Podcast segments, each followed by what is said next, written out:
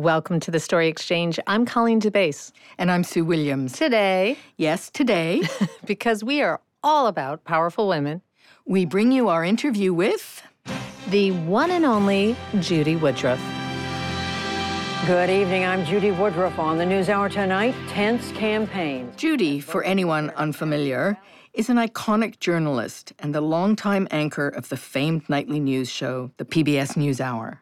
Which listeners of a certain age might remember started out as the MacNeil Lehrer Report, hosted by two white guys back in the 1970s. Here's Robert MacNeil. Good evening. Most of this week, we're all going to be. In fairness, all the news shows back then were hosted by white guys. Mm-hmm, that's exactly right. I talked to Judy about that. I wanted to hear a little bit about the changes you've seen for women over the years, especially in media. Yeah, I mean it's night and day because when I started out, there were so few women. I've often We had a long if I'd come conversation along about her decades-long earlier, I career, don't think there would have been any doors. Blatant open. sexism against women in media, and what she's up to now. Stick around.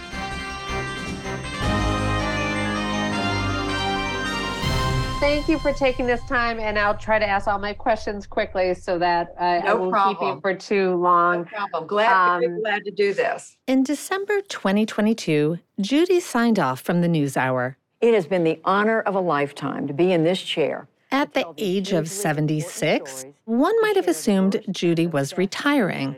She did mention taking up a few projects, And just a reminder, I'm not leaving the NewsHour. I'll still be around as a correspondent, taking on. but I really thought mm, that's all code words for retirement. Turns out I was mistaken. Yeah, I have a feeling Judy may be a bit of a workaholic. I mean it when I say I cannot believe they pay me to do this work that I absolutely love. Since stepping down as anchor, Judy has been on the road filing report after report for her series called America at a Crossroads, exploring the divisive political issues tearing Americans apart. And she's been reporting on people with disabilities, which is a topic near and dear to her heart. She has an adult son with disabilities. And she's also interviewed Joe Biden. Mr. President, thank you very much for talking with us. Happy to be here. Um, we are in. That's one heck of a retirement. I know. Turns out I was very wrong indeed. I asked Judy about the R word. No, no, no. That's not in my. That's not in my lexicon or vocabulary, whatever. No, no. I mean, I'm never just going to stop, stop everything. I mean, I can't imagine that. Work, it turns out, is not only what drives Judy, but it's kind of how she views her life. And I look at my life in terms of segments, I guess. Um, um, but I've been, you know, I've been working ever since I was in high school. I had I worked local veterans hospital. I was a candy striper, and then in high school I worked as a part-time cashier at an appliance store. As a college student at Duke University, I worked in Washington for my congressman uh, as an intern after sophomore and junior year. and then finally, her very first job in a newsroom. I interviewed um, with three news directors, in fact, a bunch of people in Atlanta on my spring break senior year, because I thought if that didn't work out, I could just go run back to Augusta where my parents were living and reconnoiter, you know, figure out what in the world am I going to do. But one of these news directors hired me to be the newsroom secretary. Not a reporter. No, the newsroom secretary. Of course, she didn't have a ton of experience yet, but there was another reason. At that point, they had one woman reporter at each station in Atlanta. And so when I went to work there and I started pestering the news director to let me go out with a reporter or camera crew just to observe, his answer was, Well, why would you want to do that, Judy? We already have a woman reporter. So this was 1969. I found some archival footage of network news shows from back then, and it really is, especially viewed in the context of today's times, so unapologetically male and white. Not only were all the lead anchors white men, but so were the reporters. Here's just one example of CBS News in 1970. Direct from our newsroom in New York, in color, this is the CBS Evening News with Walter Cronkite and Eric Sevareid in Washington, John Sheehan in Amman, Dan Rather at the White House, and Jed Not Duvall only does this impact what news is reported, But when millions of Americans only hear the important news of the day from white male voices, it colors perceptions of who is powerful and who is knowledgeable. When I was thinking I might not get a job in TV, I applied to a whole bunch of radio stations all over the country to work in news. And most of them didn't write back, but a few wrote back and said, Well, we don't think a woman's voice is authoritative, so we don't hire women to do this. So it was just a different time. Uh, it was hard to believe how blatant it could be. And it was yeah. right out in the open. We'll tell you more about Judy's career after a brief break.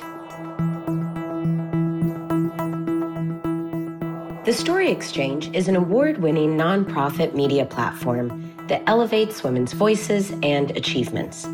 Our $25,000 Women in Science Incentive Prize supports female scientists addressing climate change.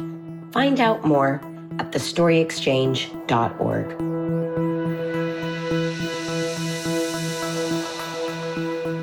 Welcome back. We're talking to Judy Woodruff, the groundbreaking former anchor of the PBS NewsHour. She's covered everything from the 1981 attempted assassination of President Ronald Reagan. She actually heard the shots. To numerous political debates, including the 1988 vice presidential debate. There are no restrictions on the questions that my colleagues and I may ask this evening. That's the debate where Senator Lloyd Bentsen uttered this famous line to a very young Dan Quayle. I knew Jack Kennedy. Jack Kennedy was a friend of mine. Senator, you're no Jack Kennedy. And most recently, Judy kept us all informed during the COVID pandemic. This invisible new virus is frightening and spreading rapidly. We all want Last but not least, she's even been parodied on Saturday Night Live. Here's a clip from 2022. This is comedian Heidi Gardner. I'm Judy Woodruff, and this is the PBS NewsHour. We're what your grandma is talking about when she says, I saw this on the news. Well, I guess that's how you know you've made it. Exactly. But back to Judy's early days in the newsroom, it just wasn't easy for women in the late 1960s, back when stations only had one woman. Honestly, it was one per station, and, mm. and some didn't even have any women. I've often said, though, that if I'd come along 10 years earlier, I don't think there would have been any doors open for me. After a year and a half working as the newsroom secretary, Judy heard that the local CBS affiliate in Atlanta was losing their woman reporter. She was leaving to have a baby. And so they had an opening. That was my first job. I thought I had died and gone to heaven. I mean, there I was covering the Georgia State Legislature and Atlanta City politics. And what an interesting time, 1970, mm-hmm. um, you know, in the throes of the still the civil rights movement. Not long after the news director hired Judy, soon after hired another woman who happened to be black, the, the second woman reporter. Mm. And um, he was quite enlightened and um, two women reporters. Wow. wow, two whole women reporters. But things finally began to change in the 1970s. And and that was when the networks were starting to hire women because they were under pressure from the Federal Communications Commission to hire women. Interestingly, Richard Nixon uh, pushed the FCC. Judy advanced quickly, becoming the White House correspondent for NBC News and joining a group of powerhouse women in journalism, from Lesley Stahl at CBS. What were those men after at the Watergate? Who sent them? How were they paid? To Rita Braver, who covered the Iran Contra scandal in the 1980s. North faces up to 10 years in jail and $750,000 in fines.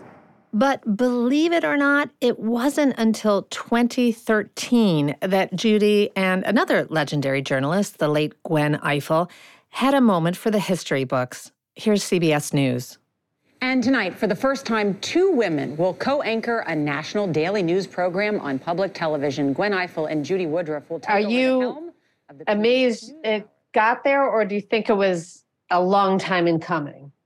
Both. And Gwen and I talked about this at the time. You know, on the one hand, thrilled that it had happened and that we were part of making history but also we wanted very much not to be seen just because we were women, because mm-hmm. both of us had built our careers. We had worked really hard to get where we were. I mean, she certainly did. she of course pioneering because she was yeah. you know coming along at a at a time when black women were yeah. Many fewer than women period. I mean was- good evening. I'm gwen ifill of the News much like judy gwen also covered major events and even questioned presidents. Welcome to the first and the only 2008 vice presidential debate between the she had to be really really good which she was to get to where she was. But so we had we talked about it. I mean we felt we had mixed feelings because on the one hand we wanted to celebrate. It's a good thing to celebrate but on the other hand it took a long time and it took a lot of hard work and a lot of women were just frankly cast by the wayside along the way and we were we were very very grateful to be where we were in terms of women in journalism while things have certainly gotten better we're still far from equality Judy's one of several female journalists who started an organization to help change that. Here's some recent data. A single woman's voice today is countered by at least three men, which is why we're supporting women journalists with more opportunities to tell all of our stories. Can you tell me a little bit about your work with it's the International Women's Media Foundation? Yes, yes. So so very proud of what that organization has become um, yes, a group of us women journalists back in, oh goodness, um, the 80s, mid 80s, we knew it was a time of democracy expanding around the world. Mm-hmm. Um, between South Africa, Eastern Europe, certainly the Berlin Wall coming down at the end of the 80s. We knew that meant there would be more opportunities for a free press to establish itself in all these countries. And we thought when that's happening, we want to make sure women are part of the picture because it's so easy for women to get mm-hmm. overlooked, mm-hmm. and especially in parts of the world where women are treated as second class citizens yeah. and worse. The IWMF remains active today, providing networking and training for women in news media and calling out continued bias in news coverage. One of their recent campaigns is hashtag check your bylines, reminding people to diversify the news they consume every year we you know we recognize women journalists who put their lives on the line to report and Amazing. it's just stunning what women are having to put up with the organization's grant programs include the kim wall memorial fund named for the journalist who was horrifically murdered while reporting in denmark and the Elizabeth Neuffer Fellowship, named for the Boston Globe correspondent who was killed while reporting in Iraq in 2003. In terms of diversity, Judy is also pleased with the new faces of the PBS NewsHour. Our anchors, look at them, it's Jeff Bennett and Amna Nawaz, yeah. uh, of Pakistani descent.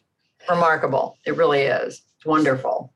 By the way, I asked Judy about why she chose to leave the NewsHour when she did, and her answer surprised me. I'd assumed age had something to do with it. Well, for sure, but that was just part of the reason. So for a total of 11 years, I've been anchoring on and off at the NewsHour and full time solo for the last six years. And so I'm 76 years old. So I just thought it was a good round number. Um, I wasn't so much thinking about my age as I was thinking about the election cycle. It's 2022. Yeah. I thought it was better to turn the anchor desk over to somebody else to get hmm. ready for the 2024 election. You know, I can't really give you a, a good explanation for why I thought that. I just thought they deserve the time to sort of break in. There's a generosity that's so evident when you talk to Judy. So perhaps I shouldn't be surprised that she was thinking about leaving the news hour in good hands. Although, of course, she's still at PBS, though now in the role of a correspondent. Yeah, for a bit longer. She's under contract until next year. Another year and a half to go till the end of 2024. And then what happens then? Well, you know, I'm looking at the next project. If you've got any ideas, just let me know. I, I think you should start your own media company, right? Wouldn't that be an obvious thing to do? Absolutely. I've got plenty of time to figure out what that looks like. That's great. We need more women owned media companies. Exactly. I also suggested she take some time off. She and her husband, Al Hunt, took a short trip to Italy after she left the anchor desk, but that idea didn't fly. I'll do be busy doing something. You know, maybe maybe in a different on a different schedule, a different rhythm, but I'm not I'm definitely not planning to. I mean, what would I do? well, you can go to Italy, you can go back, or maybe try another country, take another vacation. yeah, I don't think that I don't think that's in my DNA. I just I just love you know what I do, and oh. I just know it's going to take different forms. Well, we're all the luckier for it.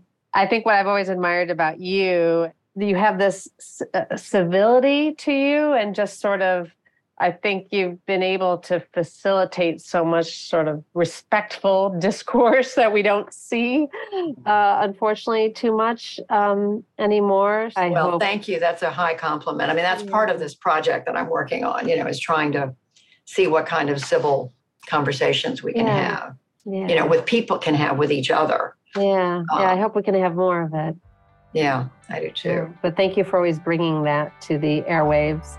Thank you, thank you. Well, Colleen, I really enjoyed speaking with you. I'm so glad thank we were able to do this. I know, me too. And we thank all of you for listening. This has been The Story Exchange, a woman owned media company. Join us next time to hear more stories about innovative and inspirational women doing the things you'd never dream of. Or maybe you would. If you like this podcast, please share on social media or post a review wherever you listen. It helps other people find the show. And visit our website at thestoryexchange.org, where you'll find news, videos, and tips for entrepreneurial women. And would love to hear from you. Drop us a line at info at thestoryexchange.org or find us on Facebook. I'm Colleen DeBaise, sound editing provided by Nusha Balian. Production coordinator is Noelle Flago. Our mixer is Pat Donahue at String and Can. Executive producers are Sue Williams and Victoria Wong. Recorded at Cutting Room Studios in New York City.